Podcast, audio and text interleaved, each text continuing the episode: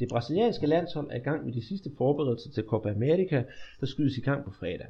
Vi kigger på det, som vi mener er idealopstillingen på et Neymar-løst mandskab. Og selvom Copa America er lige om hjørnet, så ruller bolden faktisk også videre i det brasilianske mesterskab. Der er nu spillet fire runder, og må ikke de smiler i den glade havneby Porto Alegre, mens det ser det anderledes tamt ud for en blå rev og en udhungret løve. Turneringens overraskelse Santa Cruz med angrebsveteranen Graffiti var i aktion to gange, men kunne mandskabet fra Recife fortsætte en god rytme. Storklubben Corinthians er vågnet op til dødet, mens tophunden til synlande hitter i Palmeiras. Paulo Henrique Ganso brillerede fra São Paulo i et af de store klassikos i byen, og i Santos hader de landsholdsfodbold. Hør for. I Rio kæmper Flamengo med at slukke en større ildebrand og havde trænerdebut i sidste runde. Men lykkedes det må at vende den dårlige stime. Fluminenses slingerkurs fortsætter, og selvom farligt Fred lynede, har spillet ikke været prangende, da de spillede derby mod Botafogo. Belo Horizonte betyder den smukke udsigt, men hvis fansene fra Atletico Mineiro, Cruzeiro og America skal nyde en god udsigt for tiden, så skal de ikke kigge i tabellen. Hør lidt om klubbernes problemer i Brasiliens tredje største by. Dermed byder vi velkommen til denne uges podcast, Brasserpotten, og det gør Andreas Knudsen og Peter Arnholdt. På fredag starter Copa America, hvor vi skal se, hvem der er det bedste hold i Sydamerika. Brasilien er for en gang skyld ikke favoritter, men må ikke de alligevel kommer langt i turneringen. Jeg glæder mig i hvert fald til på fredag. Hvad med dig, Peter? Jo, for døren. Jeg glæder mig rigtig meget til at, at se, øhm, se den her turnering, som et eller andet sted er også et udvidet sydamerikansk øh, mesterskab. Fordi øh, der er jo 10 sydamerikanske hold, og så er der jo seks lande, der har fået et øh, wildcard, kan man kalde det. Og her blandt øh, øh, værterne fra USA. Ja, jeg, jeg glæder mig faktisk også rigtig meget til turneringen, og så er jeg for en gang skyld glad for, at vi ikke har nogen øh, asiatiske lande med. De har jo nogle gange haft en tendens til at invitere øh, Japan, jeg tror også, har Kina ikke også været med en enkelt gang. Det giver sådan en turnering sådan lidt forkert image. Så vil jeg hellere have de, øh, de nordamerikanske lande med.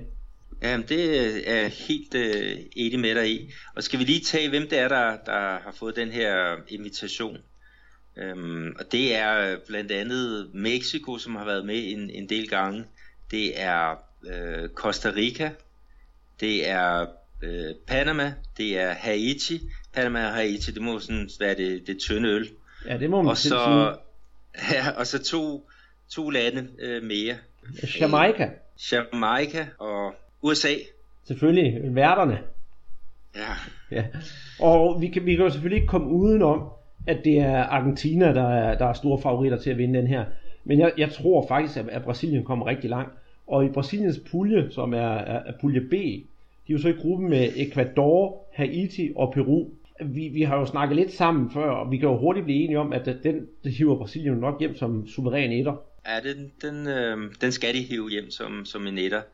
Og øh, så skal de jo øh, spille mod øh, toren i, øh, i pulje A, og, og pulje A det er faktisk en af de, de mere hissige puljer i, i, i den her øh, turnering. Øhm, med lande som Colombia og Costa Rica, Paraguay og USA, så det er jo også værterne, vi har på spil der.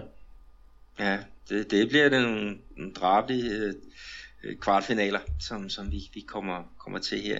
Men der er jo også noget af det, der er, er lidt specielt ved den her turnering, det er, at, at den forskellige øh, prioritering, den har i, i de, de enkelte lande. Altså, vi kan jo se med Brasilien, at de har jo prioriteret den, det er noget anderledes øh, i forhold til blandt andet Argentina. Altså Argentina har jo Messi med. Det er rigtigt, det har de nemlig. Og vi har jo så måtte, øh, nu siger jeg vi, fordi vi snakker jo med brasilianske briller på, vi har jo måttet undvære Neymar, og det har jo været et større debat, både for, for os og på, på, på alle medier. Men, men, men, tror du måske ikke også, at øh, åh, på sin vis, at Brasilien de kan være styrket ved ikke at have det der Neymar å på skuldrene? Jeg ved, du har skrevet lidt om det, øh, og, og, og refererer til, til den gamle angriber Paulo Nunes, der sagde, at nu var Brasilien ligesom Japan. Jeg, jeg synes, Brasilien de skulle have prioriteret øh, Copa America øh, højere end, end OL. Altså, vi har også tidligere sagt det der, at, at hvis Brasilien de ikke vinder OL-guld, ikke, så går verden ikke under af den grund. Men hvis de ikke kvalificerer sig til, til VM i Rusland, så, kommer der, ja, så går verden under. Ja, det gør det. Øh, og, og de har jo mulighed for at, at få at de havde muligheden for at spille øh, Neymar sammen med, med de øvrige, og måske også få lagt en lille dæmper på ham og sige, at dit ego, det, altså du må skulle gå ind og blive lidt mere en, en øh, teamplayer i, i forhold til, til, hvad du præsterede tidligere.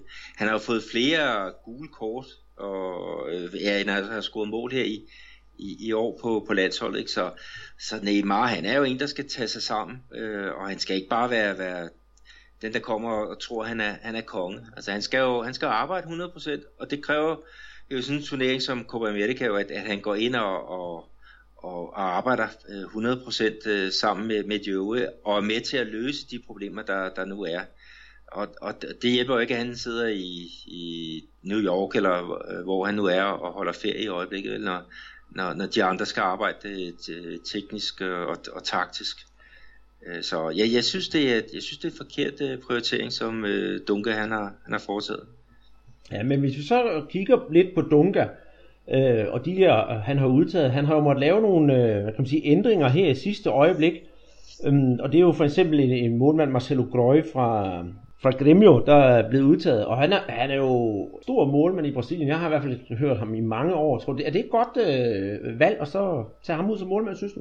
Jeg synes, han er, han er en af de bedste målmænd øh, her i, i Brasilien. Altså, jeg så ham så sent som i, i sidste uge, hvor han og øh, ja, i spidsen for, for Cremio spillede her mod Atletico Mineiro, og han er en rigtig, rigtig dygtig øh, målmand. Så, så ja, selvfølgelig er det ærgerligt med Ederson, der var udtaget som, som tredje målmand. Han, han har gjort det rigtig godt for, for Benfica i, i Portugal.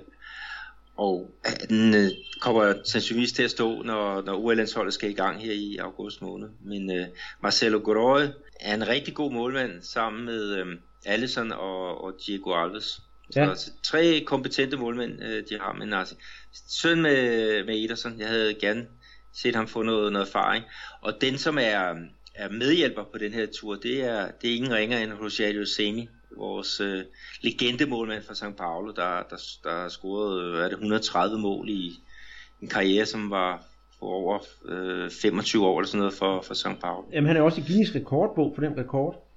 Så, så er vi sådan, kan man sige, snakket lidt om målmændene. Skal vi kigge lidt på forsvaret? Ja, lad os, lad os gøre det. Ja, altså der er jo nok mange, der undrer sig over, at øh, David Luiz han ikke er med, for han er jo faktisk den forsvar, som øh, Dunker har brugt flest gange. Jeg tror, det er 13 gange, han har brugt, øh, brugt ham. Til gengæld så har vi jo fået Jiu ind fra Shabdong Luing. Jeg aner ikke hat om kinesisk fodbold, skal jeg være ærlig at sige. Men tror du, han er i form og kan gøre det? Ja, jeg ved det faktisk ikke. Achille, han var den bedste stopper i, i Brasilien her sidste år, altså i den brasilianske Serie A. Og flere havde regnet med, at han skulle gå afsted til, til Europa, men det blev altså kinesisk øh, øh, fodbold, som, som tog ham, og, og jeg ved ikke, hvordan det har påvirket hans øh, form. Altså, de, de har spillet en testkamp, Brasilien spillede en testkamp her i søndags, hvor de vinder 2-0 over Panama, nummer 52 på verdensranglisten. Så det var ikke lige her, han blev, blev testet, men øh Øh, det er faktisk øh, en anden kineser, der også er med, øh, og som er, er med i startopstillingen. Det, det er så på, på midtbanen. Det er Renato Augusto. Det er jo spændende, det er jo ny, ny fodbold. Der sker en masse med, med, med fodbold nede i Kina, og, og ja, hvis du har nogle store stjerner, der spiller der, og de er i form til det, jamen, så skal de jo også spille med, og også gerne i startopstillingen, hvis de er de bedste. Ja, ja, og selvfølgelig, jeg tror også, at Dunga, han har nok sine, ikke sine scouts, men sine mænd rundt omkring i, i verden, der kan fortælle, hvordan de, hvordan de gør det. Um, en anden en, som også er kommet i forsvaret, det er jo så uh, Miranda, og han er jo faktisk en af Dungas faste mænd. Han har spillet alle 22 kampe, som Dunga har været træner for. Der er vist ikke så meget at sige til ham, men synes du det? Nej, han er et, et, uh, sikkert kort. Ja. Um, han har jo været i skyggen i rigtig mange år af, af Thiago Silva og, og så David Luiz, ikke? Men, men nu har han nu har han fået plads og er anfører. En øh, nøglespiller. Jamen det er det, og så, og så har vi jo to, nu kan vi jo så grine af det, i to andre, det er jo to spanier, Dani Alves og Felipe Luis. Det tror jeg også, at, altså, der er heller ikke så meget under solen der, de skal nok også få gjort det godt. Ja, det, det bliver fint, og er det coveret for de to, det er blandt andet Fabinho fra Monaca, og så er det Douglas Santos. Øh, Douglas Santos. Ja, her. Fra, fra min øh, klub her i, i, i byen, Atletico Mineiro. Og det er jo spillere, der, der er klar, når der skal spilles OL i, i august. Så, ja. så det, det er også nogle, en læreplads, tror jeg, for, til dem. Ja, og så øh, går vi længere frem, så har vi jo så, øh, hvad hedder det, en, en Corinthians-spiller, også tidligere Flamengo-spiller, det er derfra, jeg kender ham bedst, Elias. Jeg glæder mig faktisk til at se ham, hvis han kan komme op på sit tidligere niveau, så bliver han rigtig god. Jeg husker ham fra øh, Copa America 2011. Der spillede han faktisk alle kampene, dem der nu var at spille, de røg forholdsvis hurtigt ud på Brasilien, men han gjorde det jo egentlig meget godt. Så, så jeg forventer, at han giver den gas, og han virker motiveret for at, at være tilbage på landsholdet. Han har været skadet i, Corinthians i en, i en måneds tid, øh, men han er kommet rigtig godt igen, og han er en nøglespiller for, for Corinthians. En, en rigtig midtbanedynamo, øh, som er, er dygtig til også at søge med frem i, i banen, og, og han får også lavet nogle mål i, i løbet af en sæson, så rigtig, rigtig fint. Men vi skal nok lige også øh, tage med, at Brasilien de spiller ty, typisk en 4-1-4-1, og ham, der ligger og sviber på midtbanen, det er så øh, Luis Gustavo øh, fra, fra Wolfsburg. Og så, så Dunke, han har så kørt med en, en midtbane på, på 4, ikke? hvor jeg har William ude i, i højre side, og så ligger vores ven Elias og øh, Renato Augusto, de ligger inde centralt. Og så Coutinho ude i venstre siden. Ja, så Felipe Coutinho. Ja. Og, og, og så har vi jo den, den enlige indianer op foran, øhm, du kan, kan sige navnet på. Jonas.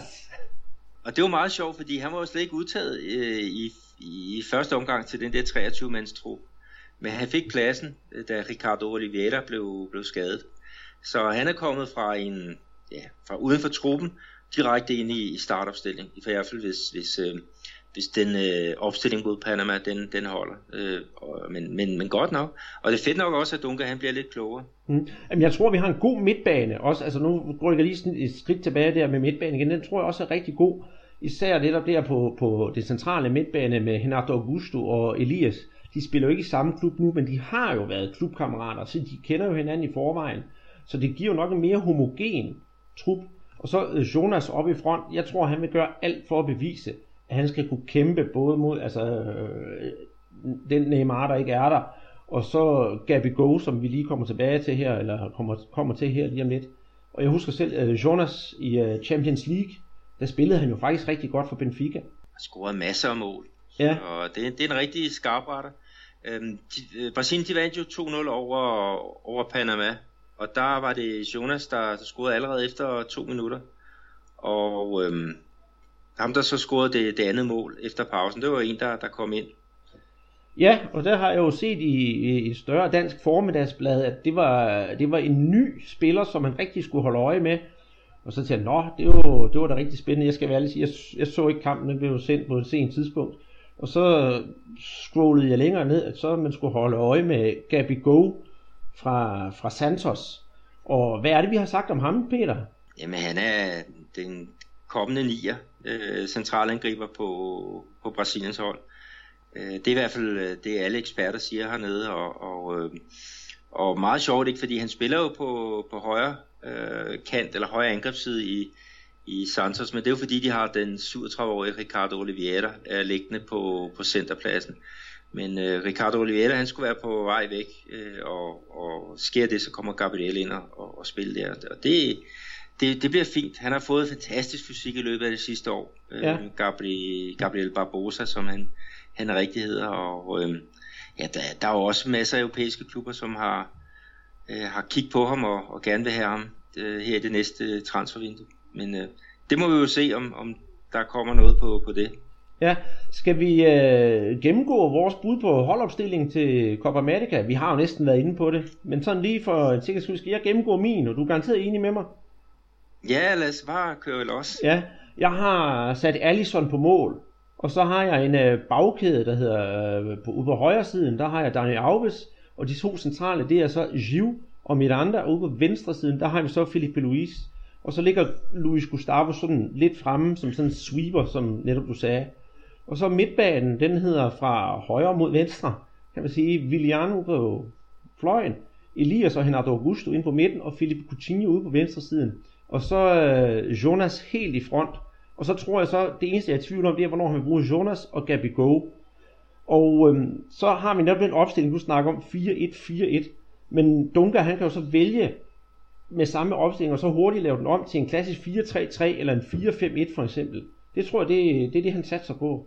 Ja, og det, det er jo også øh, i hvert fald vigtigt, at du har et hold, der kan, kan opstille sig rent, rent taktisk, øh, afhængig af hvad der sker. Det er jo det, Dunker han har fået kritik for, at, at der, der tydeligvis ikke rigtig sket noget med holdet rent, øh, rent taktisk. Øhm, de har arbejdet meget med hurtigere boldomgang her øh, op til øhm, Copa America, og det så man mod Panama, i hvert fald i, i starten. Men, det, men om det holder mod de, de helt store hold, det må, det må vi jo vente og se. Men uh, jeg er helt enig i forhold til din uh, idealopstilling, og, og du er også enig med, med Dunga. Jeg, jeg ved, at, at Lukas Lima han presser sig rigtig meget på. Det er en, en, en kreativ midtbanespiller fra um, Santos. Og så har vi jo også Marquinhos fra Paris Saint-Germain, den unge stopper, som godt kunne komme i spil i stedet for, for Gilles. Ja. Øhm, hvis Gilles han ikke holder, holder niveau. Og så Gabigol, han har, han har flow, og han, han vil blive brugt som, som joker, øh, og, og vil helt sikkert være, være rigtig, rigtig varm, når der er øh, OL her i august måned. Fordi ja. der er han en af, en af hjørnestenene på, på det menneske. Altså, jeg har et spørgsmål til dig, som du måske kan svare på, for jeg har tænkt lidt på, hvad bliver Hulks rolle i den her turnering? Bliver han sådan yeah. bliver han super sop, sådan en Ole Gunnar Solskjaer-agtig ting, der, der skal ind, hvis der lige skal laves et par hurtige mål, eller peppes op? Eller skal han have en, får han en enkelt kamp? Jamen, øh, Hulk kan komme ind øh, mod Paraguay i, i VM øh, kvalifikationsturnering her for, for kort tid siden. Og der var de jo bagud 2-0 Brasilien. Og, og Hulk, han, øh, han var, jeg kan ikke huske, om han scorede, han var i hvert fald, øh, jeg mener, han lagde op til, til et mål, indirekte ved et langskud som målmanden, halvklar, og så, så bliver reposten øh, trykket ind. Men, men det er jo det, hvis der er et hold, der, der forskanser sig dernede, så er det jo godt at, at få Huls øh, skudstyrke ind. Øh, så, så han vil have en, en, øh, en vigtig rolle. Jamen det, øh, det, tror jeg, det, tror jeg, det tror jeg faktisk også, hvis han kan få lov i hvert fald.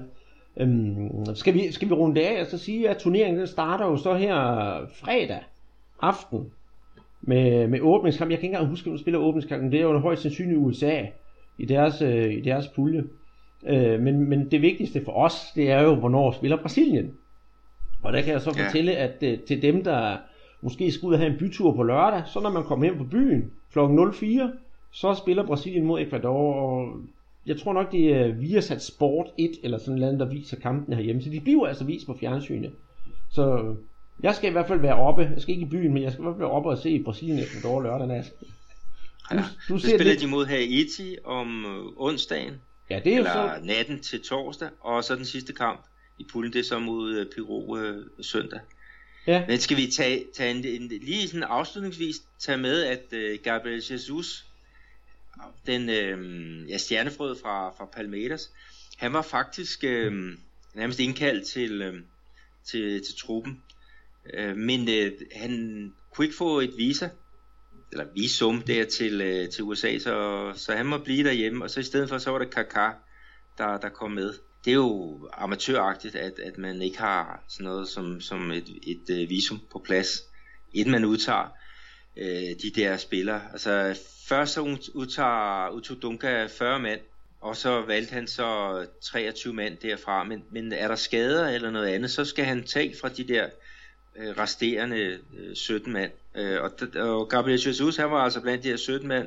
Han, han skulle have været med, ifølge Dunga, men øh, kom ikke med. Viser, det er amatøragtigt. Øhm, ja, det er det egentlig, og det er da også utroligt, at man ikke kan tage ind på den amerikanske ambassade og så få et, øh, altså et, et nødvisum. For det er jo ikke, han er jo ikke flygtning eller noget som helst. Jeg ved, at de har mange problemer med illegale indvandrere i, i USA, og brasilianerne, det er en stor gruppe af dem. Men han er jo professionel fodboldspiller, så han vil jo ikke være nogen risiko. Jeg, jeg ved ikke helt, hvor fejlen ligger, om det er at det brasilianske fodboldforbund, eller den ligger hos øh, Gabriel Jesus øh, selv, men øh, øh, rigtig, rigtig synd, men men øh, vi får ham at se til, til OL her i august, og så må han jo så være dobbelt så klar, øh, som han ellers ville have været. Det håber jeg i hvert fald. Og øh, i næste podcast, der skal vi jo nok lige holde vores kære lyttere her, I skal nok blive holdt sure med kampene, hvis I ikke har været op og se dem om natten. Skal vi ikke sige det? Det skal vi prøve på. ja. Så er det blevet tid til, at vi skal kigge lidt på ligaen. Og øh, siden vi lavede sidste podcast, så har der faktisk været to runder i den brasilianske liga.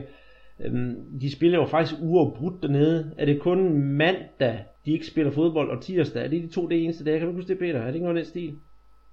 Ja, der, men der er også kampe om, om mandagen. Så, så er der noget ned fra, fra serie C eller, eller D. Der er, der er fodbold 24 timer i, i døgnet i Brasilien. Mm. Det er jo dejligt. Ja, men øh, som udgangspunkt, der spiller den bedste række om onsdagen og om torsdagen, og så er der fredagskamp, lørdagskamp og søndagskamp. Så man er i hvert fald rigeligt optaget. Og vi skal sige, at vi optager her onsdag aften dansk tid, så om 3-4-5 timer, så ruller bolden i Brasilien igen.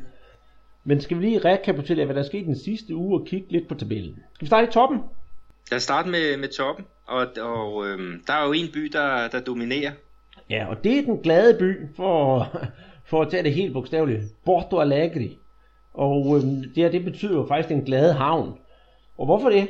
Det er jo fordi, at øh, Grêmio International, de, de fører ligaen, og de har begge, begge mandskaber har 10 øh, point efter fire kampe. Øh, så tre sejre og, og en uafgjort. Det er et øh, resultat indtil videre, og, og rigtig, rigtig flot af, af vores øh, venner der fra, fra Gaucho-land. Ja, det interessante ved, ved, ved Gremio, som er som duks for tiden, det er jo faktisk, at øh, de, har, de har holdt buret ren i alle kampe. Ja, de, de, de har et rigtig godt hold. De har måske på 6-0 efter fire runder, og jeg, jeg så den faktisk her i sidste uge, hvor de spillede mod Atletico Mineiro, og det var ren øh, opvisning. Øhm, de var foran 3-0 ved, ved pausen, og det blev så også øh, resultatet. Øh, de har jo en, øh, en angreb, hvad det hedder, Luren, som lynede to gange, og øh, ja, han scorede faktisk også i, i øh, weekenden, øh, hvor de, de vinder 2-0 over, over Curitiba.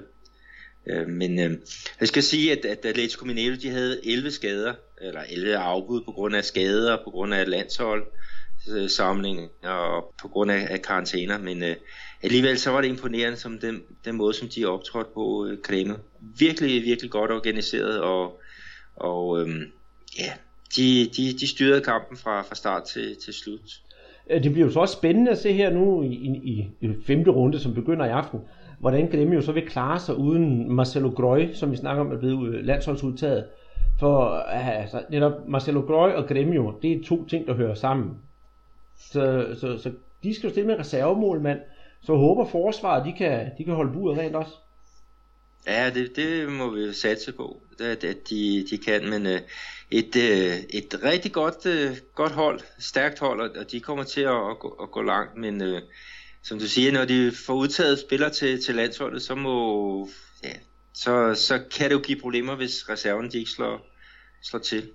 Jeg så sige, uh, International, de, uh, de vandt uh, her uh, deres to kampe. Øh, de starter med at vinde 1-0 over Sport Recife, og så vinder de så 1-0 ud over, over Santos. Og det er jo det der uh, minimalistiske fodbold, som vi, vi har snakket om uh, tidligere. Ja, det er rigtigt, ja. Og det er jo, det er jo, det er jo faktisk det fodbold, jeg har rost lidt, så, altså, for at være, men det er jo ikke så brasiliansk, som man, som man kunne tænke sig. Øhm, de vandt jo så så Santos her i runde 4. Det var jo sådan lidt, øh, det var faktisk lidt utroligt, for jeg havde ikke regnet med, at, at Santos de ville sætte point til hjemme, og så mod International. Og jeg ved, at vores gode ven øh, André Øsgaard fra Norge, han har fået lige taget ned og, og besøgt Santos. Han var jo stik tosset og sagde, det hørte jo ingen steder hjemme.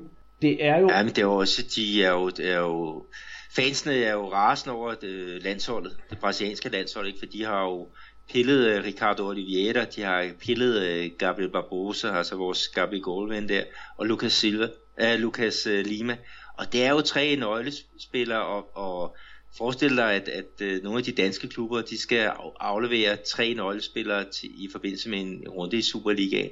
Altså den her kalender nede i Brasilien, den er, den er håbløs, og det er med til at devaluere øh, turneringen. Det er nemlig, det, det har jeg altid sagt, at, at Nå ja, når der er VM og alle mulige andre ting, jamen, så, der, så spiller fodbolden jo stadig nede i Brasilien, og det er jo bare synd for de hold, der skal, have, der skal have spillere med. Og det kan jo godt rykke lidt i tabellen, når der kommer de der turneringer. Men, men lad os nu se, hvad hedder det, uh, Santos næste kamp, det er, det er faktisk mod Corinthians på udebane. Og der får de da virkelig problemer, når de mangler deres nøglespillere. Ja, det er, er det noget med 8 eller 9 kampe, øh, som øh, de kommer til at undvære deres, øh, deres spillere, og det er voldsomt. Mm. Så sige, at øh, international, at øh, deres målmand, Allison, han er jo så udtaget også Men øh, de har jo hentet en, øh, en øh, anden keeper, Danilo Fernandes i Sport Recife, og han gør det fremragende. Gør det virkelig, virkelig øh, godt, og han var en af hovedårsagerne til, at de fik alle tre point med fra, fra Villa øh, Belmiro ja. her, i, her i weekenden. Det var så de to, øh, de to store tophold, kan man sige lige nu. De har jo så begge to 10 point efter fire kampe. Og så kommer vi ned på tredjepladsen. Det er jo overraskelsen. Oprykkerne fra Santa Cruz, øhm, de klarede sig, de klarede sig stadigvæk bestemt hederligt. Og siden vi sendte sidst, der scorede vores gode ven fra Wolfsburg to mål igen. Så der havde de første tre runder scoret seks mål, og det er jo fantastisk. At, at, at, ja, det, det er graffiti. Ja, at han kan blive ved 37 år. Men øh, fjerde kamp, så gik den ikke længere. Så fik de en uafgjort. De har stadigvæk 8 point, men tror du, de bliver mistet pusten en lille smule? Ja, det må vi jo se. Øhm, de skal jo spille en, øh, en derbykamp her i, i aften øh, mod uh, Sport Recife, øhm, og øh, det tror jeg nok, de skal, skal kunne vinde. Men, men de var faktisk øh, meget tæt på at, at vinde igen her i, i weekenden. Altså, de fører jo 1-0 øh, ude mod øh, Chapecoense. Øh, de vandt, eller først vil jeg sige, de vandt i midtugen 4-1 over Cruzeiro, altså mestrene fra 2013 og 14. Det er der, hvor Graffiti han laver to mål. Og så fører de 1-0 ude mod øh, Chapecoense, 1-10 minutter før tid, og, og der er de så uheldige med et, et selvmål. Men, øh, men øh, to sejre og, og to gange uafgjort, det, det er da helt, øh, helt tip top. Og ja. Graffiti som, som topscorer, det, den, øh, den havde vi vel ikke set komme. Nej, det, det havde vi ikke. Altså, det, jeg synes, det, det, det er da god, god, godkendt, men jeg kommer bare til at tænke på ligaen sidste år, hvor Sport Recif var rykket op, og de havde nogle fantastisk gode kampe til at starte med, og så mistede de pusten sådan, ja, det var det, tror jeg, for efter en 6-7 kampe, og så endte de så midt i tabellen, selvom mange op nordfra, de mente, at nu skulle de have endelig et hold, der skulle i Copa Libertadores. Ja, men de har jo stadigvæk mulighed for at gå ud og, og hente spillere mm, og forstærke deres, deres trupper. Altså, de skal have nogle, nogle flere spillere øh, på det. De, de er så heldige, at de ikke har nogen landsholdsspillere. Øh, sådan, lige hvad jeg kan, kan, kan huske, som, som er med ved Copa America. Så de kan jo stille med deres stærkeste hold hver gang, ikke? hvor at, øh, hvor at øh, de andre klubber, de, de må, ja, Santos, som vi snakker om, ikke? de har ikke tre nøglespillere med. Øh, men øh, jeg, jeg tror også, de mister pusten på et tidspunkt, men øh, så længe det, det, det går godt, og de point, der kommer i kassen nu, de bliver jo ikke frataget øh, dem senere. Og fedt, at et hold fra det nordøstlige Brasilien øh, øh, er med øh, helt fremme. Ja, det, det kan jeg kun give dig ret i, at der bliver sådan lidt geografisk spredning. Nummer, altså hvis vi går videre ned, så kan vi jo tage en, en, en tur til São Paulo, skal vi ikke det? Kig på de hold, der er der. Lad os gøre det. Ja. Uh, Corinthians, de er vågnet op igen. De ja. havde ellers ikke vundet i en måneds tid, og, og så vinder de så Øh, 3-0 hjemme over Ponte Preta, og så vinder de 2-0 ud over øh, Sport Recife. Og, og vi, vi snakker om den der kamp mod Ponte Preta, den, den havde du set. Ja, det var, det var så fantastisk. Det var jo heldig der i Brasilien i torsdags. Så øh, der var der var jo 30.000 mennesker, der var taget ind og se formiddagsbold øh, med Corinthians. Så jeg kom hjem fra arbejde, og så kunne jeg tænde for fjernsynet klokken 4, og bang, så var der bræs og vold. Det var sgu dejligt. Og der var tre golazos. Det må jeg nok sige. Så hvis man kan gå ind og se nogle highlights fra den der kamp der, så, så bliver man bestemt ikke skuffet. Og jeg tænkte, hold da op, hvad er der sket med Corinthians? Altså, øh, spillermaterialet er jo fantastisk. De må se bort, se, se bort fra Elias. Men derudover, så, så har de spildt lidt talent netop, men du siger, de ikke har vundet så mange kampe. Men jeg skal da love for, at de fik vendt bøtten. Så jeg tror, de er på vej tilbage. De har fået en, en ny spiller, en øh, kandspiller, Marquinhos Gabriel. Og i, i den anden kamp øh, mod øh, Sport Recife, der laver han altså et klasse øh, mål, så, så øh, de, de, øh, ja, de er på, på vej, ikke? og de ligger fire i, i tabellen. Ja. Deres træner Chichi, han har jo sagt, at, de, at, øh, at nu har de jo ikke vundet i, havde de ikke vundet en måneds tid, men han fortalte så også, at de og kun havde spillet dårligt i to kampe. Øh, det var så den mod øh, National Uruguay, hvor de blev slået ud af Copa Libertadores. Så er det en kamp mod, jeg tror det var Palmeiras, han havde, havde nævnt, men, øh, men øh, de, de, er, de, er, øh, de er på vej igen, og øh, bliver helt klart en, en af kandidaterne til, til titlen.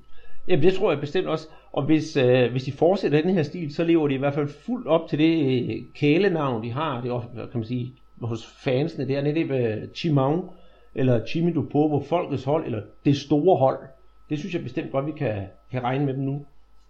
Ja, de, hvad er det, fire på en fjerdeplads, og de har tre point op til, til de to dukse fra, fra Porto Alegre. Ja.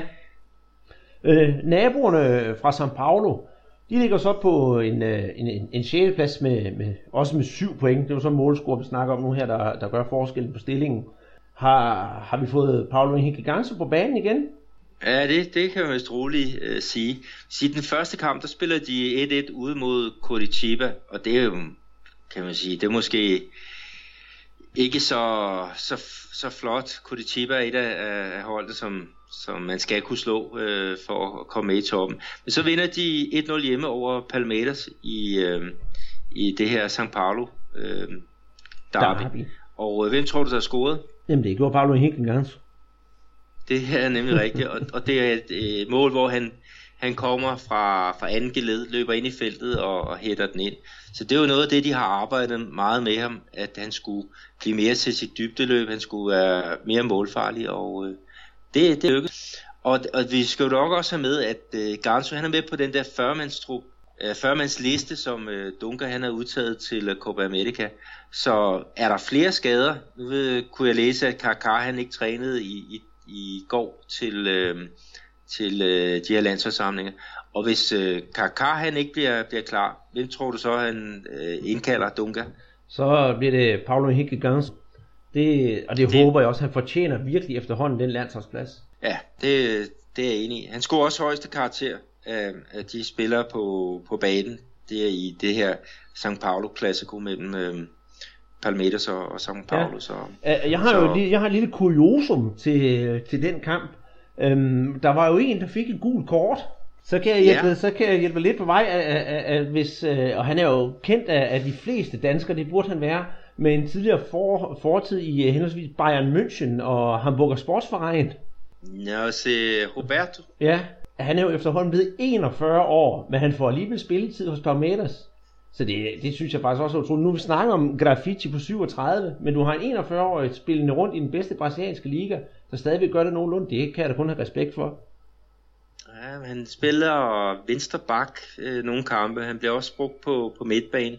Og den der venstre bak i Brasilien, der, der skal godt nok øh, ædes nogle kilometer. Så han har passet på sin krop. Det har han. Han har, han har fået to kampe for holdet ud af de fire indtil videre, så så han får ikke hver kamp, men jeg synes alligevel, det er flot gjort, at han skal have øh, en lille ros herfra. Ja, det, jeg tror faktisk, det er sidste sæson. Altså, han har besluttet sig for, at, at, at her til december, når CA slutter, så slutter han også. Jamen, det er utroligt. Men øh, det, det tager han med for. Jeg tænker på, på en anden spiller. Jeg tror ikke, han spiller i første øh, liga længere. Han spillede for, øh, han spillede for mange hold, men sidst spillede han for Atlético Paranaense. Paulo Bayer. han er ikke kendt af nogen ja. i Danmark, men han, han spillede jo også 1000 kampe for alle holdene i Brasilien, og, og, og spillede jo stadigvæk som 42 år, jeg tror nok. Nu tror jeg, han spiller næstbedste række i Criciúma. Men han var også en institution i Brasilien. Ja, og det er faktisk jeg en af er ham, der har skudt flest mål i, i, øh, i, i Serie A øh, af alle spillere. Altså mens man har kørt, hvad skal vi sige, de her, um, det var 2003, man, man startede med at spille ind, som, øh, hvad hedder det, normal øh, point øh. Og der, der er han nummer et på, på målscorelisten, så, så vidt jeg husker. Men øh, nu snakker vi om, om øh, Palmeiras, øh, og, og skal vi ikke til, tage dem? Jamen, det... De var spillet øh, øh, her mod Fluminense, det var så i den tredje spillerunde, og der var, der var meget sjovt, fordi alle øh, assistenterne fra Palmeiras, trænerassistenterne, de havde alle sammen topu på. Ja, hvorfor havde de det? Det var fordi deres øh, normale hovedtræner, Kuka, han var karantæneramt øh, i, i den her match. Og øh, han sad jo så op i en boks og, og, og så kampen, og øh, ja, det var ikke øh, tilladt at kommunikere med, øh, med nogen som helst. Jeg tror, det er en time, time inden kampstart og en time efter øh, kamp der, men øh, der var i hvert fald nogle, nogle øh, assistenter, som, som tog sig til øh, noget, der kunne ligne et, et headset, der, der var installeret op under den her topuge, men øh, det, det, så, det så ret sjovt ud faktisk. utroligt, man, man går på den. Altså, man, man, man tror, at, at det bliver aldrig opdaget. Men øh, Kuka, han kan godt risikere at få øh, endnu mere karantæne, fordi han ikke kunne holde, holde sig fra kommandocentralen den her ene kamp. Jamen, nu får vi se, hvilken vej det går for, for grisene. Ja, det var, jeg mener grisene, fordi uh, Palmeters, hvad hedder det, maskot, det er faktisk en gris. Ja, det er Oporco, ja. bliver det kaldt. Ja, så der bliver, der bliver lavet mange vidigheder nede i Brasilien, når man skal spille mod Palmeiras, som man vinder om, når man skal have, ja, herhjemme vil man sige, at vi skal have stegt flæsk. Ja. ja, det er rigtigt. Og jeg siger, at Palmeiras, de ligger så på, på 8. pladsen, og de har, de har fire point op til, øhm, til teten. Ja. Så, så de, de er med, men har været, øh, frygtelig ustabil. Gabriel Jesus, øh, ham får de jo så brug for. Det var den historie med, at han skulle have været med ved Copa America, men, men uden visum, der, der dur det simpelthen ikke. Så kan han jo blive hjemme og, og hjælpe dem godt på vej. Øhm, sidste ja. San Paulo hold, det er jo så nede på 12. pladsen, hvor vi finder øh, Santos. Og det, vi har jo nærmest snakket om dem, så jeg ved ikke, om der er nogen dybere grund til at gå, gå ind på dem, og hvorfor at de, øh, kan man sige, lige pt. underpræsterer. Ja, i hvert fald as fans, de øh, banner baner lang, landsholdsfodbold langt væk, og det, det er der ikke noget at sige i til. Det er, altså når betaler et dyre domme for, for de der spillere, og, og de er, er, er væk i, i så lang tid, det, det hører ingen steder hjemme. Og øhm, vi ved, at Santos, de har faktisk forestået, at CBF, det brasilianske fodboldforbund, de skulle betale øh, spillernes løn i den periode, de er afsted med, med landsholdet. Uh, og det kan der være være noget ræson i. Det synes jeg ikke lyder helt urimeligt. Og det kan jeg godt forstå. De startede tredje runde med at, at, spille 2-2 mod, hvad jeg vil kalde nedrykningskandidaterne fra Figurense. Og så her i fjerde runde, der, der, hvad hedder det, der tabte de jo faktisk. Så det, det går ikke så godt. De tabte 1-0 til International, netop som, som ligger på anden pladsen. Men nu får vi jo se, hvordan det går her i den kommende runde, hvor de så skal møde uh, Corinthians. Og jeg tror selvfølgelig ikke, de vinder, men lad os, lad os nu se. Skal vi rykke videre? Jamen lad os tage videre til øh, Rio de Janeiro, din øh, favoritby. Ja, det... Og din favoritklub. Ja, det, det, det kan man ikke øh, komme udenom. Jeg har et meget, meget specielt forhold til Rio. Øhm, skal vi starte med Flamengo? De ligger så på femtepladsen. Af point med Corinthians og São Paulo og rivalerne for Fluminense. De har alle sammen syv point, og det er jo så målscoren, der lige gør forskellen. Øh, Flamengo de har jo haft lidt af en op- og en nedtur. Og for at gøre en lang historie kort, så har de jo fået ny træner. Da Mudisi Hamaljo sagde stop på grund af helbredsmæssige årsager efter hans, hans indlæggelse. Og ind øh, fra højre er kommet øh, en, øh, en gymnastiklærer, han har sagt. Han har været folkeskolelærer i det nordlige, eller hvad det, den nordlige del af Rio, og sådan forholdsvis ubeskrevet blad på den store scene. Men han har jo trænet U20-holdene, og er nu træner for, øh, for, undskyld, for Flamingos U20-hold, og så rykket en tak op. Og han fik sgu vendt bøtten i, øh, i en kamp mod Ponte Preta. Det var sgu dejligt at se. Så du kampen, Peter? Jeg så highlights, og jeg bed mærke i, at øh, der blev simpelthen lavet en, en gudekasse til, øh, til 2-1. De kommer jo bagud, øhm, øh, Flamingo, øh, til, øh, til Ponte Preta. Øh, men, men for alligevel vente. Øh, det er, det er det to frispark, der, ja. der danner, danner vejen. Det første frispark, og det andet, det er, det er faktisk, jeg mener, det er hjørnespark. Jamen det er det Men er du ja. sindssygt en kasse, som øh, venstrebakken George, han, han putter ind? Ja, det var, det var, det var simpelthen fantastisk. Og, og jeg sad der som Flamingo-fan og sagde, nu skal det hele gentage sig, vi kommer bagud mod ja, Ponte Preta, som ja, det er også sådan en, den meget bløde mellem, mellemvare i Brasilien. Øh, men så sker der hverken værre eller bedre, at de forventer den der, det der 1-0 nederlag til en, til en 2-1 sejr, og netop som du siger, med et perlemål af ham, George. Og hvis der var en, der var værd at lægge mærke til, så var det jo faktisk øh, Flamingos øh, nye målmand, de har fået på mål. Ja, øh, jeg kan ikke lige huske hans navn, men han var rigtig dygtig for Figueirense sidste år. Jamen det var han ikke. Øh, Muralja. Muralja. Ja, og, og det er faktisk, ja lige præcis, det er jo lidt sjovt kælenavn, han har, den var Muralja, som faktisk øh, kan betyde en mur.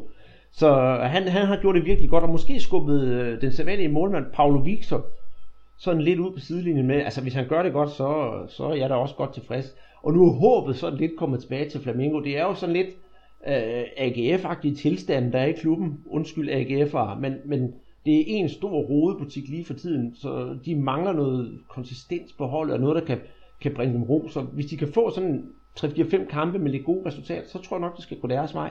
Det er også øh, tage med, at øh, Flamingos præsident, øh, Bandera, han skulle have været med fodboldforbundet, brasiliansk fodboldforbund, til USA, som leder af hele den her delegation. Men, men de her problemer, som Flamengo øh, har for tiden, det har jo gjort, at han er blevet hjemme. Og øh, ja, der, der, skulle, der skulle slukkes nogle ildebrænde, øh, og øh, en, en sejr på, på 2-1, øh, det er jo i hvert fald med til at slukke nogle af dem, men, men lad os se.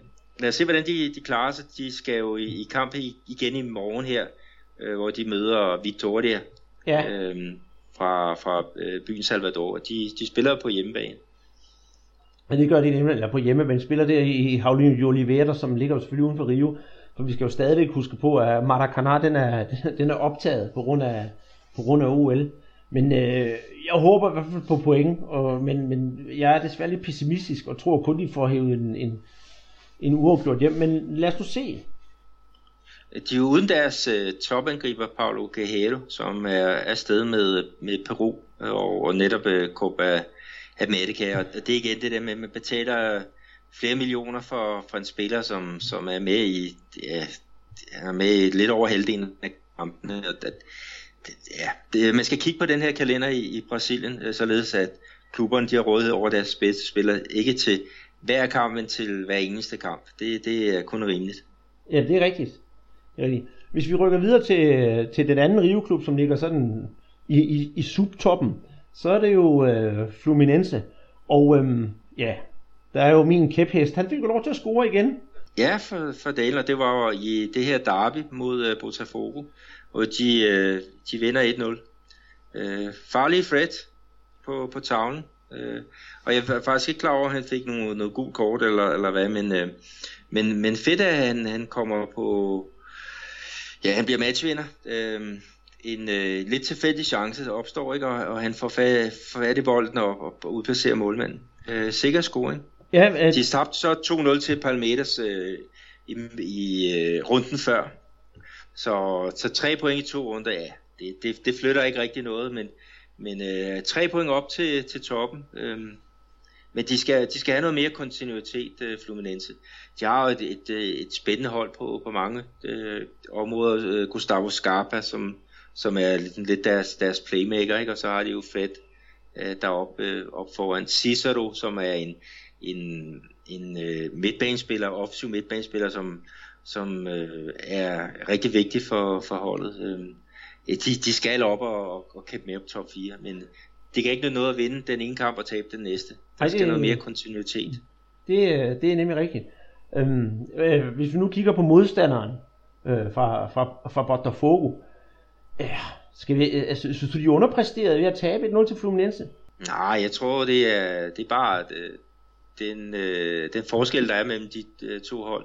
Botafogo, de har et øh, rimelig ungt øh, hold, og deres målscorer, de vandt faktisk 2-1 øh, øh, i midtugekampen over Atletico Paranaense, og, og målscoren, det var jo Ribamar. Ja. Øhm, ham som, som øh, du har peget på rigtig mange gange, og, og så Nielsen, øh, som man har, har lejet i, i Cruzeiro, en, en, faktisk en, et Santos-spiller, som tidligere blev udråbt til den nye Neymar. Men øh, han, han fik kommet i hvert fald på, på tavlen, så, så det var nogle unge målscorer, øh, men masser af arbejde øh, at lave for, for Botafogus øh, øh, træner. Det, det er helt sikkert. Og de kommer, de kommer ikke til at, og, ja, de, de kommer til at ligge under, under midten i, i tabellen. 13. plads øh, lige i øjeblikket, ikke 4 point for, for fire kampe. ja, det, det, det er jo ikke, det, det er ikke det helt store. Øh, jeg skal jo så sige, de har måske chancen for at, at høste tre point her i den kommende runde, hvor de skal, så skal møde, øh, møde de blå ræve fra Cruzeiro. Så Mund Botafogo, som til daglig også bliver kaldt Fogão, den store ildebrand, om de kan skabe noget af det, jeg tror det? Ja, det, det jeg ved sgu ikke, altså Cruzeiro på, på hjemmebane, det, det, det lugter lidt af en, en uafgjort. Ja. Botafogo har store problemer med at, at lave mål. Jeg skal, jeg skal, jeg skal prøve at sige, at hjemmebanen i det her tilfælde, det er faktisk Mané Garrincha i Brasilia. Så uh, der er i hvert fald basis for at kunne tiltrække en masse tilskuere. Ja, ja det, det, det der, de, de gør en gang med dem, at, at når, når der er nogle store kampe, så, så rykker de dem til, øh, til nogle af de ja, VM-arenaerne og, og, og får en masse tilskuere øh, der. Mm-hmm. Øh, og, og specielt i øjeblikket, som du også fortalte tidligere, ikke, med Maracanã er, er lukket, øh, men, men øh, ja, Maracanã, det er jo sådan set ligegyldigt for Botafogo, fordi de har jo deres, deres egne arena, og der skal dyrkes atletik til, øh, til OL. Ja, så, så Brasilia, også... det er en rigtig fin øh, løsning. Ja, ja men, men, men når det er lokalt derby, så behøver man heller ikke spille på de store. Jeg kan fortælle dig, at øh, Botafogo Fluminense, dem blev kun overvejet 2800 tilskuere. Det er skræmmende få. Det er det, er det virkelig. Skal vi gå videre? Jeg skal gøre det. Ja, så, så, så når vi det til, til det punkt, hvor jeg vil sige, vi, vi, vi skal hjem hos dig. Det skal vi hjemme i min baghave. Jeg bor jo i Belo Horizonte, og det betyder jo den, den smukke horisont. Og øh, man kan sige, at ligaen det er i hvert fald ikke et så smukt syn for, for tiden.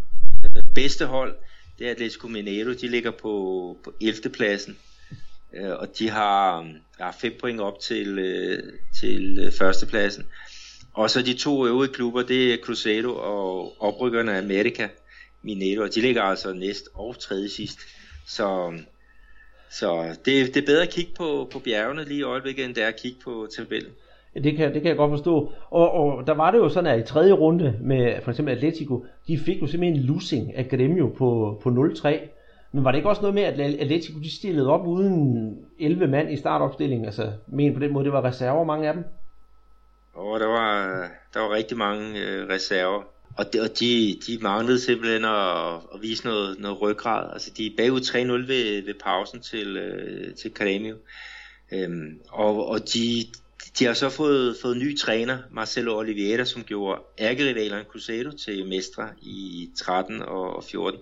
Han har så taget, overtaget øh, styringen nu, øh, men, men øh, ja, de 11, uden 11 mand, det, det, det, det holder ikke.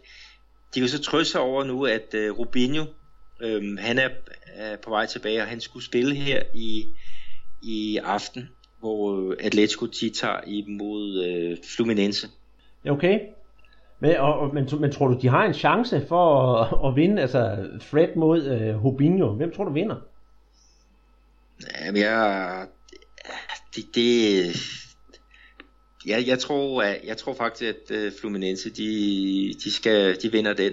Jeg kiggede på startopstillingerne her i, i, i min avis, og det er et rimeligt øh, urutineret uh, stopperspar, som Atletico de, de stiller op med. Ikke? Gabriel, som er oprykket fra deres øh, U21-hold, og så Thiago, Thiago, en, en stor stopper. Deres venstre bak, øh, det er en, som normalt spiller defensiv midtbane. Øh, ja. det, det, det ser ikke så, så godt ud, men, øh, men øh, når, når de skadede spillere de kommer tilbage, når Copa America øh, er overstået, øh, så, så, så kommer der nok øh, fart i den, men øh, der kan de jo ligge og rode lidt under øh, midten i, i tabellen. Så. Ja, for det har det har ikke set godt ud her. Altså, til, hvad har det, øh, hvad det fået to point i de sidste tre kampe? Det, det er jo stadig ikke nok. Altså, fansene må være rasende.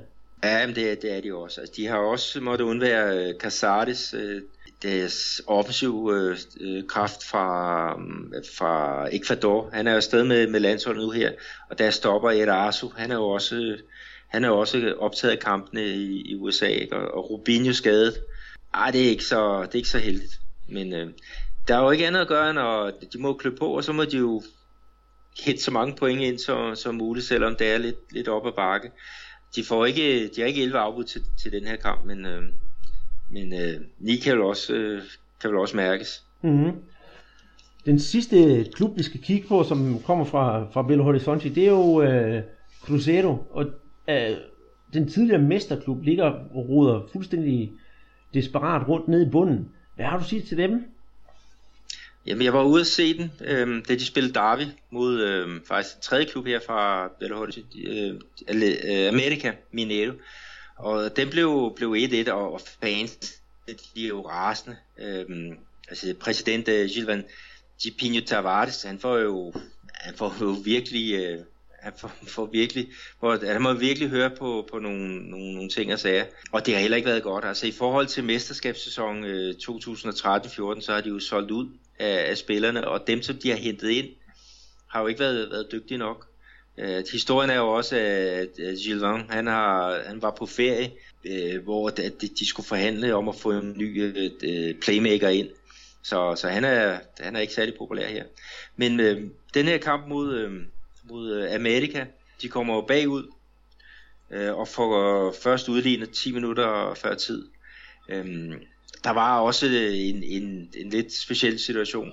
Paulo Bento, den tidligere portugisiske landstræner, øh, som nu har overtaget styringen i Cruzeiro, og han var han kom i clinch med, med Amerikas 67-årige træner, øh, Givanildo Oliveira. Øh, det var en fair play situation, hvor at, at Paulo Bento, han, han nægtede simpelthen, at Cruzeiro skulle give bolden tilbage til Amerika, fordi han, han mente, at kaninerne, som de bliver kaldt, at, at de lå og, og filmede og, og udnyttede det der fair play moment til at, at, at trække tid. Så, så det, det, han, han ville ikke øh, aflevere bolden tilbage til, uh, til Amerika, og, og den 67-årige Givanildo, som jo er æresborger her i byen, han, han gik op i det røde felt, og de blev begge to uh, bortvist. Så der var, der var show på. Det vil sige, Paolo Bento. Ja. Paolo Bento, han har stadigvæk sin første sejr til gode, og og øh, ja, der, der skal arbejdes. Det er en, en trup, som er ude af, af harmoni. De mangler øh, specielt en vensterbak. Øh, de mangler de mangler nogen, der kan, kan score nogle mål op, øh, op foran. Øh, så, så masser af arbejde til ham. Har først øh, den der 4-1 ude til Santa Cruz. Det er heller ikke en, der, der pynter. Øh, så lidt op ad bakke øh, for Paolo Bento her i starten. Ja, og så kan man jo så sige, øh, passer deres kælenavn, så de bliver jo kaldt for revne til dagligt. Øh, og har jo en blå rev som, som, som maskot. Den holder da ikke rigtig helt længere. Jeg kommer til at tænke på, at øh, nogle af deres rivaler, de kalder dem faktisk for smølferne. Er der mere smølf end rev over dem for tiden? Ja, lige, lige i øjeblikket. Øhm, men det er også bare typisk brasiliansk, at, at du har en, en klub, som øh, vinder mesterskabet to år i træk, og det, det kører på, på skinner så, ja, så går det til øh, tilsyneladende folkene til, til hovedet, ikke? Og, og en præsident, der, der tilsyneladende ikke tager sit, øh, sit arbejde seriøst nok. Øh, en af de ledende medarbejdere var ude i medierne og fortalte om, hvordan de for, for 20 år siden bestak en, øh, en, en dommer, og det, det gav jo også en masse dårlige øh, omtale. Øh, den der post, eller øh, den historie, den er så blevet, blevet øh, tilbagevist nu. Altså sagde, det var at noget vildsnak fra øh, øh, ham Benesi. Øh, ja. Øh, og, og det var, ja, de, de har virkelig været ude i stormvejr, men nu er det tid til at, at, at samle tropperne og, og gøre som en, en snu rev, ikke? Jo, men det skal de jo også. Altså, de ligger næst sidst på 19. pladsen med to point, og en målscore, der hedder 4-8. Så ja, kom, kom nu ind i kampen, havde jeg sagt, og det, det håber jeg også, de gør, for det er jo, det er jo et hold, der fortjener at ligge det. Måske ikke et top 4 hold hvert år, men, men det er det top 10 hold, man burde have liggende hver evig eneste år. Ja, jeg er helt enig. Og de har et, et fremragende stadion i, øh, i Mineron, altså VM-stadion, ikke? Og, og til det her derby mod Amerika, ikke? der kommer jo øh, 10.000 øh, tilskuere. Det fylder jo ikke rigtig noget. Så og, og de, de skal, og øh, Paolo Bento, han, øh, han, han kommer på en, på en stor opgave, men øh, må ikke han formår at løse det. De skal i hvert fald ud og købe nogle, nogle profiler. Det håber jeg. Skal vi kigge på den bløde middelvare? Ja, lad, lad os øh, kigge mod øh, hvad, Curitiba, ja. som har to hold med. Atletico Paranaense og, og så Curitiba. Og, og, og, og begge hold, de, de klarer sig knap så godt. De har begge to fire point, og Curitiba de ligger på 14. pladsen, og Atletico Paranaense ligger på på 16. pladsen. Øh, hvad er der at sige til dem? Præsterer de ikke, som de skulle?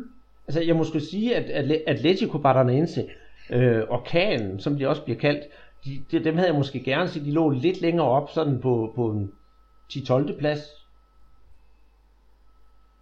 Jamen, de, øh, de vandt øh, mesterskabet i staten Paraná meget overvisende over netop øh, Curitiba, øh, men øh, han har store problemer øh, hjemme. Øh, i, eller i Serie A. De vinder kampene på, på hjemmebane. De, de, de har fået kunstgræs øh, på Arena Bachata, og, øh, og det, det har været godt for dem. De høster hjemme øh, ja, point på hjemmebane, men det kniver ud. Det er jo sådan lidt lidt af Nordsjælland i, i, på vores egne breddegrader. Ja, det er rigtigt, at de, øh, de, de tabte tredje runde til Botafogo med, med, med 2-1, og så vender de bøtten og vinder 2-1 over Figurense på hjemmebane i fjerde runde. Jeg vil dog sige måske Figurense, det er også et af de hold, vi, jeg synes, vi snakker om begge to, det var potentielt nedrykker. Men alligevel, de vinder, og tre point og tre point. Tre point og tre point. Så øh, længe, længere er der ikke at sige til den. Og, og Curitiba, ja, de stødte jo sådan i duksene fra, fra Gremio i fjerde runde her og tabte 2-0. Så det er der måske heller ikke så meget at sige til. Spiller 1-1 øh, i hjemmekampen mod São Paulo det, det er også et, et okay resultat, men, øh, men øh, de to der, de skal virkelig arbejde for at holde sig i, i midten af tabellen. Det, det tror jeg ikke, der er tvivl om. Nej, jeg tror så, at, at, at Curitiba, de, deres næste kamp, det er på hjemmebane mod øh, Chapecoense, og der, der tror jeg godt, de kan få tre point på og, og en sejr. Det skulle vist ikke være noget problem. Er, er du uenig i det? Nej, men jeg er enig i det. Der, jeg, jeg tror, de skal nok slå Chapecoense, som, som har, alligevel har overrasket lidt og, og ligger, jeg tror det på en 9. plads nu. Men øh, der, der skal de have point, hvis de skal, skal holde nedrykningsstregen øh, bag sig. Ja. Hvis vi rykker direkte til bunden, der finder vi jo så Sport Recif, som, ja, de burde jo egentlig ligge bedre. Synes du ikke det? Og de har et, et, et fint, et rigtig fint hold, og øhm, nogle gode offensive kræfter. Øh, Diego Sosa, som, som øh, du også nævnte tidligere, som er kommet tilbage til klubben efter et ophold i, i Fluminense. Og så har de jo vores ven Tullio de Melo, ja. øhm, som øhm, desværre for tiden er, er, er um, indskiftningsspiller. Han kommer ind de sidste, ja, sidste 40 minutter, sidste 10 minutter, men øh, han har ikke rigtig haft, øh, haft tur i den, efter de har skiftet træner. Nej, og, og han altså, det, det dårlige resultater for ham også, det er jo også grunden til, at vi ikke længere har danskerhjørnet inde i programmet, for der sker jo ikke rigtig noget på den front. Der, der er meget stille på, på, den, øh, på det plan, ja. Mm, men, men, øh, men Sport Recife, der er, der er stor krise øh, øh, i den, øh, den der klub. Og øh, spørgsmålet er om, om deres, øh, deres træner, øh, øh, Osvaldo Di Oliveira, om, om han ikke, øh, om han ikke snart er, er fortid de har jo allerede fyret en træner tidligere i, i år, og det var jo Roberto Falcao, den, ja. den tidligere landsholdskæmpe. Det, den nye, øh, hedder det, afløseren, han har i hvert fald ikke, han har ikke gjort det godt indtil til videre. Og de har ellers masser af offensiv øh, potentiale, men de tager og tager. Jamen det er rigtigt, jeg, jeg tror også, det du siger med Osvaldo Oliveira, han holder ikke længe. Det gjorde han for heller ikke i, i Flamengo, apropos træner roulette, som man kan sige det. Der kan jeg også sige, at, at øh, hvad der nu skete her, Flamengo, de har haft hold fast, 10 trænere på 10 år. Så, så, så der bliver virkelig skiftet ud på tiden, og det, det er jo kutume i Brasilien, at man, man bare ryger ud, hvis det ikke går godt. Ja, det, det er langtidsplanlægningen, den er, den er svær. Du skal nok bruge mere tid på at, at sørge for, at dit hold vinder øh, weekendens kamp, øh, frem for at, at, at tænke store, store tanker. Øh, mm-hmm. Fordi tre kampe i rap uden et godt resultat, så er du, så er du en færdig mand. Ja, og, øhm, og, og især her, her med Sport Recif nu, nu gælder det virkelig for dem, for det er jo virkelig et lokalt derby, de skal spille. Og det er jo faktisk i, øh, i aften, her kl. 21 brasiliansk tid. Ja, det bliver, det bliver voldsomt. Altså, der, det bliver nok ikke en særlig køn kamp. Nej, og, og, og, og selvom jeg skal på arbejde morgen tidlig, så håber jeg faktisk, at jeg kan godt finde på at, at være op for at se den. Altså Santa Cruz mod Sport, og det var så øh, på Ahuda i, i Recife, altså Santa Cruz hjemmebane. Øh, skal vi skyde på 50.000 tilskuere? Ja, nu er det jo en, en uh, midtugekamp. Altså, det havde nok været, været mere op i, i den størrelsesorden, hvis det havde været i, i weekenden, men det er jo noget, noget sent noget. Det, er, bliver noget natteruderi. Øh, Så 20.000, 20-30.000 skal der nok komme i Recif. Skal vi ikke vide det sædvanlige, og så se hvem der har ret her næste uge? Jo jo, lad os uh, gøre det. En fadøl Jamen, det er en aftale. Men øh, skal vi så lige... Du siger, der kommer hvor mange? 50. Okay, jeg siger, der kommer det halve. Det er i orden. Men øh, skal vi så lige sige, hvem har favoritværdigheden i aften? Altså, jeg ved godt, at de lige har fået en uafgjort. Men, men, men tror du ikke, sport de er ekstra motiveret for at slå oprykkerne fra Santa Cruz? Og ja, jeg ved ikke, om de direkte er sports ærkefjender, men alligevel der må være noget rivalisering der. Der er øh, kæmpe rivalisering deroppe. De har også en klub mere, øh, Nautico, som nu ligger i, i Serie B. Men det, der er tre rigtig store klubber i Recife, som, hvor rivaliseringen den er, den er bare den er bare enorm. Men jo, det må være Santa Cruz, der, er, der er favoritter. Øhm, de andre har jo ikke rigtig præsteret noget. De har fire kampe og øh, kun fået et point. Så um, Santa Cruz, de, de, de svæver lige i øjeblikket, og, og jeg tror også, de vinder. Skal vi så se mål af Graffiti igen, tror du? Ja, lad os bare få det. Han har jo, han har holdt en lille målpause her i, i, øhm, i weekenden, så, så han må til fadet igen. Ja, det bliver spændende, om han kan, han kan score. Men øh, skal vi kigge på, på stillingen? Lige sådan kort snakke om top 4 og øh, ja, de fire hold på, på nedrykningspladserne. Jamen, øh, det kan vi sagt. Altså, altså, nummer 1 og nummer 2, det er jo så Gremio International, begge med 10 point. På tredjepladsen, der finder vi så oprykkerne fra Santa Cruz med 8 point. Og på fjerdepladsen, der finder vi så Corinthians med 7 point. Hvis vi så rykker ned i den anden ende af tabellen og kigger på de fire nedrykkere, så har vi på 17. pladsen Figurense med 3 point. På 18. pladsen oprykkerne fra Amerika med 2 point. Og så de tidligere mestre på 19. pladsen med 2 point Cruzeiro. Og så nummer chok på Jumbo-pladsen, det er så Sport med 1 point. Men altså, vi er jo stadigvæk kun fire runder inden, så en enkelt sejr, så kan man jo godt hoppe en del pladser. Ja, det, det kan man. Altså, der er jo ikke nogen hold, der har maksimum point øh, i, i turneringen, og der er jo heller ikke nogen hold uden point. Så brasiliansk fodbold, det er mange gange øh, ja, uforudsigeligt og, og uhyre jævnbyrdigt. Og, og den her sæson, den, den bliver nok også øh, samme, i samme boldgade. Ja, og det er jo netop det der med, med, med, det, med pointforskellen blandt holdene. For eksempel Fluminense på 7. pladsen, det er jo kun 3 point fra førstepladsen. Og omvendt også, Sport ligger på 20. pladsen med 1 point, men hvis de henter en sejr, så kan de jo faktisk komme op på, ja, på, på 14. pladsen, hvis de skulle være rigtig heldige. Det kræver en stor sejr, ja. men alligevel. Ja, men tre, tre sejre i, i rap, så det flytter meget øh, så tidligt her i, i turneringen. Så vi må bare afvente, og der er jo masser af kampe at, at se frem til. De spiller jo her i aften og i morgen. Spiller de den femte runde, og så i weekenden, så skal vi i gang med den sjette øh, spillerunde.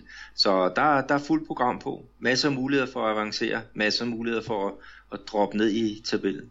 Så du har vel ligesom jeg sat kryds i kalenderen? Jeg har masser af krydser i kalenderen for tiden. ja, skal vi sådan lige kigge på, hvilke, hvilke kampe skal vi se frem til, bare for den femte runde her? Altså, vi har jo snakket ja, lidt om det. Uh, Santa Cruz mod Sport, det er, jo, det er jo virkelig en kamp, der er værd at se.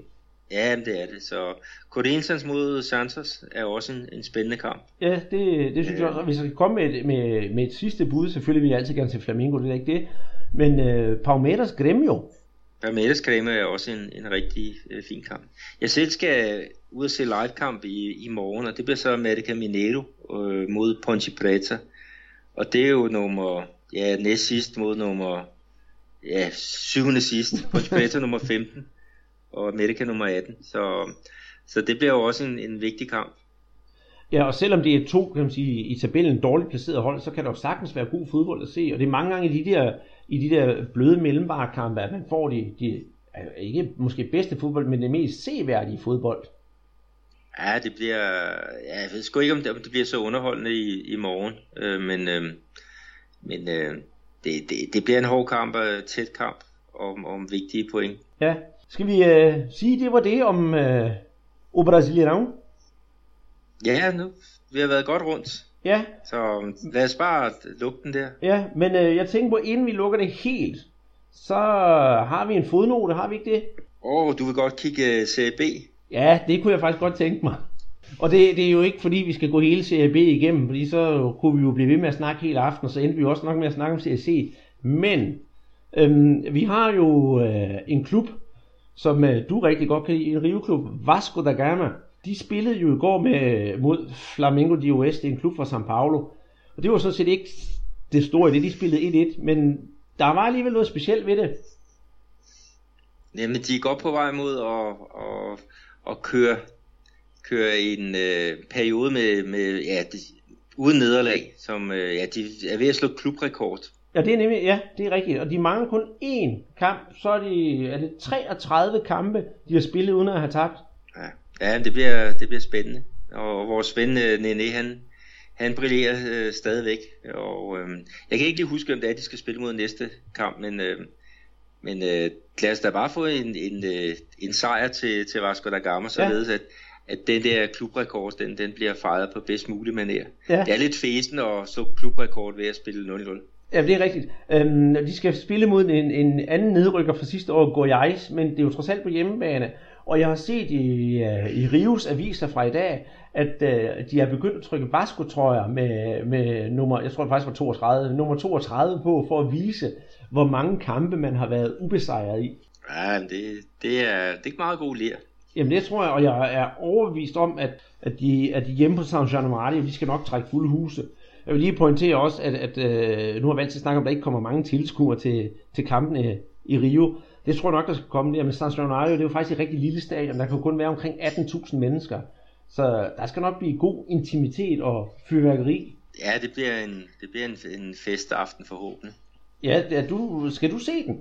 Nej, jeg skal ikke se den. Der, jeg skal se nogle andre kampe. Jeg skal se nogle, nogle øh, ungdomskampe. Jeg skal se nogle, nogle... Jeg skal blandt andet se Cruzeiro her i, i weekenden. Så, Ja. så jeg, må, jeg må tage den øh, på, på, på tv, tage nogle highlights og, og, og se, hvordan det, det går med, med festligheden. Jeg ved, vi har nogle lyttere derude, som rent faktisk er Vasco-fans, ligesom dig, Peter. Det er vi rigtig glade for. Og jeg kan fortælle til, til dem, at øh, kampen den vil så spille på San Januario her på lørdag kl. 16.30 brasiliansk tid. Så det vil altså sige, det er 21.30 om aftenen. Så hvis man skal ud og have en øl i byen, og sådan noget, så må man jo så lige vente et par timer, hvis man lige skal se Vasco Goiás. Øh, jeg kunne faktisk godt Ja, så på håb det. på noget god streaming. Ja, helt bestemt. Det var alt, hvad vi havde at byde på denne uges podcast. Vi rundede cirka en 40 kampe og lidt om landsholdet, så vi håber, I er blevet godt underholdt. Og vi ses igen i næste uge, hvor vi skyder Copa America i gang, og så kigger vi selvfølgelig på de næste to runder af O Brasileirão. Tak for denne gang, siger Andreas Knudsen og Peter Arnholdt.